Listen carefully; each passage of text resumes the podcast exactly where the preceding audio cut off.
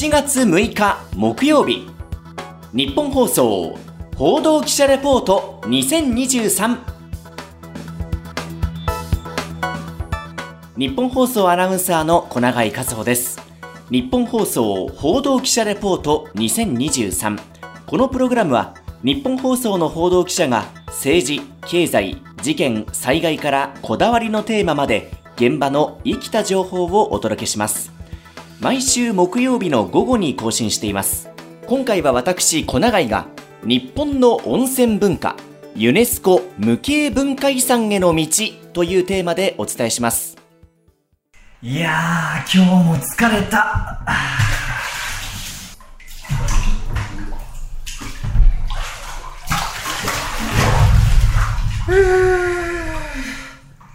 はあ、気持ちいい。家のお風呂から日本放送の小永井です。私はお風呂が大好きで、ほとんど毎日こうして湯船に浸かっています。お風呂に入ると、体が芯から温まって、肩の力が抜けて、心も体もすっきりして、もう本当に最高の癒しです。えもちろん温泉に行くのも大好きで、日本全国いろんな温泉に行っています。その温泉の文化を無形文化遺産にしようという動きが広がっていることをあなたはご存知でしょうか？好きな温泉ございましたら。有馬温泉。湯加減とかそれから入った時の感触が良かった。伊香保とかとかまあ温泉自体がねやっぱりその体が休まるっていうか。草津。いや普通に綺麗でした。湯呂温泉とか好きだったですね。三重県怪我がすぐに治る湯の山温泉という温泉がありますよ、日本放送がある有楽町の周辺いろいろな方に好きな温泉を聞きますと、草津、伊香保、有馬、ゲロ、もういろんな温泉の名前が出てきました。環境省のデータによりますと、2021年度現在で日本には2894の温泉地と27,915もの源泉があります。まさに温泉大国日本です。温泉の他にも街の銭湯や家のお風呂も含めて入浴、湯船に浸かるという行動は日本人に深く根付いた文化だと言えます。この温泉文化をユネスコの無形文化遺産にという動きが実は今、ふつふつと湧き起こっているんです。始まりは2018年、群馬県の自民党の県議会議員からスタートして、群馬県の温泉関係者や日本温泉協会が登録に向けた活動を行ってきました。新型コロナ禍を経て、去年、2022年の11月には、国会議員の集まりである議員連盟が誕生。国会内で行われた設立総会には、自民党や公明党の議員およそ60人が参加しました。議員連盟の会長の江藤誠志郎衆議院議員です。日本固有の文化である温泉文化を次世代へと、時代へとつなげていくことも、我々政治家の使命であり、そのためには温泉文化のユネスコ無形文化遺産登録を目指していくべきである。このように確信しております。そして設立総会には、この運動のいわば皮切りとなった群馬県から山本一太知事が出席して、こう訴えました。私は草津温泉出身で、えー、温泉で、えー、生まれて温泉で育ったみたいな温泉ボーイでございますが、まあ、今回、えーまあ、ユネスコの無形文化遺産をに登録するっていうことができれば、えーまあ、温泉の文化的価値っていうのを見つめ直して世界に発信できるとそうすると今温泉地で頑張っている方々に大変な誇りとそれからやりがい、えー、希望を醸成できるんではないかというふうに思っています議員連盟だけでなく去年11月には17の道県の知事による知事の会も発足し現在は35の道県に拡大。さらに、業界団体などによる全国推進協議会も設立され、政治、行政、民間と幅広い後押しを受ける体制が整ったと言えます。こうした動きを受けて先日、活動を推進する団体の一つである日本温泉協会に行ってきました。まあ、温泉の数自体もですね、年々減ってる現状でして、ただまあ外国から見れば非常にあの日本に来る目的の一つとして、まあ、温泉入浴したいという希望が多いと。日本の温泉を残していくためにも外国の方により理解していただきたい。でまた外国が知っていただくことによって日本人もあのより興味を持ってねもう一度あの温泉訪ねていただこうと。いうことも機運として起こるんではないかということで、はい、まあ、非常にあの東京会としてはですね期待しているところであります。こう話したのは一般社団法人日本温泉協会で専務理事を務める関豊さんです。もともとは旅行会社でセールスや添乗員を担当。秘密の湯と書いて、人と呼ばれる温泉宿のセールス担当になり、温泉旅館や愛好家と触れ合った縁で、6年前に日本温泉協会にやってきました。関さんご自身も週末を中心に月に2、3回、年間40回から50回のペースで日本全国の温泉を行ける限り巡っているということです。そんな関さんが所属する日本温泉協会も無形文化遺産への登録を推進していますが、関さんは登録に向けたハードル、課題をこう説明してくれました。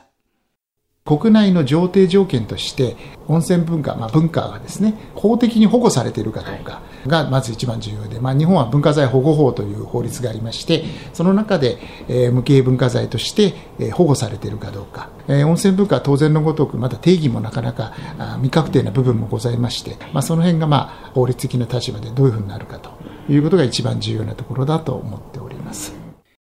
ユネスコの無形文化遺産にはこれまで世界140カ国から567の文化が登録されています。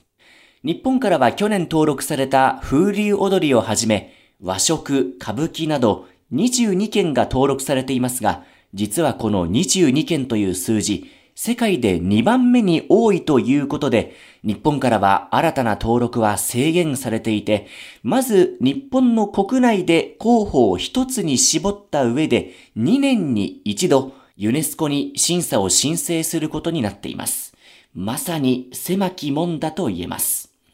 また、無形文化遺産に登録されるためには、その国の法律、日本なら文化財保護法などで法的に保護されていることも重要ですが、温泉文化は現状、そういった保護を受けていません。また、歌舞伎なら歌舞伎役者、和食なら料理人といったように、温泉文化を無形文化遺産たらしめる人間の技を定めることも重要です。この技について、日本温泉協会の関さんは、お湯を守ると書いて、湯守の存在を挙げました。温泉のまあ技というのは維持するための湯守さんというね、はいえー、温泉の温度を管理したり泉質を管理したりする、まあ、方が一つの技の継承になるかなと思うんですけれども温泉なんてその蛇口ひねれば出るんじゃないかと思っている方が多い中ですね、実は雪山の中へ行って冬はあの掃除をしてパイプを抜いてですねスケールを取り出してで日常でもその詰まりがないか温度が一定になるかどうかを管理している方々がいらっしゃるわけなんですけどね。温度を調節したり、日々のケアによって泉質を維持したり、まさに温泉の管理人である湯守。旅館のご主人やおかみさん、また専属の人などが湯守を務めていますが、世間的な認知度はまだまだ低いのが現状です。この湯守を代々受け継がれる技として考えてもらえないか、関係省庁と協議を行っているということです。この湯守の存在を挙げるのは、日本温泉協会の関さんだけではありません。もう一方、温泉が大好きな方にお話を伺ってきました。やっぱり42度、43度がみんな日本人大好きな温度ですけれども、はい、あれって当たり前のことではなくて、はい、まあ何らかの方法で適用にしないとダメですよね。はい、っていうのも、やっぱ湯守さんの技。うん例えば源泉も1本じゃなくて何本かあるところですと、すごい1本は高温なんだけど、1本はそこまで温度がないから、これをブレンドするっていうのも、そういうさじ加減も全部なさっているので、本当に頭が下がります。こう話したのは、フリーアナウンサーで温泉専門家でもいらっしゃる上竹美幸さんです。東北のテレビ局で記者として働いていた時に上司に勧められて東北の温泉を巡ったのがきっかけで、お湯の良さ、そしてお湯の力に魅了され、温泉が大好きになったということです。手なんて3日間ぐらいハンドクリーム塗らなくてもスベスベな状態をキープできるっていう温泉もあったりしたんですね。となると、ジムと一緒で、結果が出たら楽しくなるじゃないですか。はい、っていうので、どんどんどんどんこう、弓道するようになり、家のお風呂に入る時間ももったいないと思って、ますます温泉がさらにさらに好きになっていって、で、結果が出たのがやっぱりきっかけです。これまで上竹さんが訪れた温泉の数は、お話を伺った時点で、なんと3163。上竹さんのホームページには、日本全国、そして海外の温泉までもが、地域やお湯の温度、泉質など様々なジャンルにまとめられています。また3年前には体に優しいと言われるぬる湯についての本も出版され、さらにはコンサルタント会社を立ち上げて、温泉旅館の経営のサポートも行うなど、多岐にわたって活躍されています。そんな上竹さんは、温泉文化のユネスコ無形文化遺産登録を目指す動きをどう見ているのか、登録に向けた課題と合わせて聞きました。もちろん進めてほしいなと思いますし、日本の温泉文化っていうものをちゃんと形として世界中に伝えられるっていうのは、やっぱり魅力の一つだと思いますよね。やっぱりその行政の人も、まあそう進める側の人たちも、ユーザー側も含めて、もうちょっと意識を温泉に対して、なんとなく好きじゃなくて、さらにもう一歩進む段階に行くのがいいんじゃないのかなと思います。熱狂的な推し活する人が増えたらいいなっていうのは 思っています。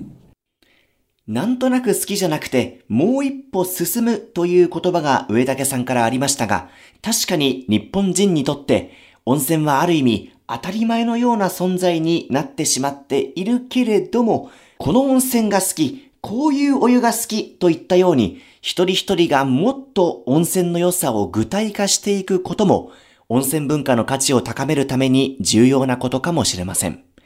まというのも、このところ温泉地でこんなことが起こっているようです。特に今回のインバウンドで感じているんですけれども、こんなところにも今回来るのっていうぐらいいるんですよ。いらっしゃっているんですよ。やっぱ検索の手段があるので、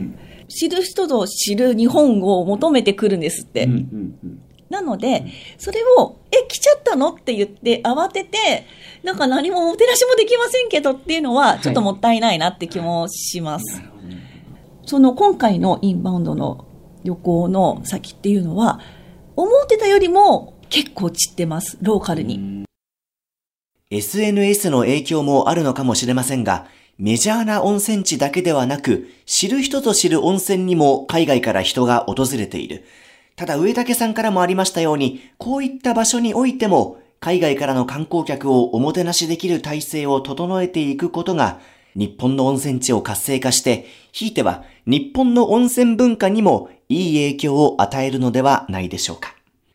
温泉文化の無形文化遺産登録、最も早い場合ですと、来年2024年の2月に国内の候補が決まり、3年後、2026年の秋にユネスコ無形文化遺産に登録される、これが最短のスケジュールとなっています。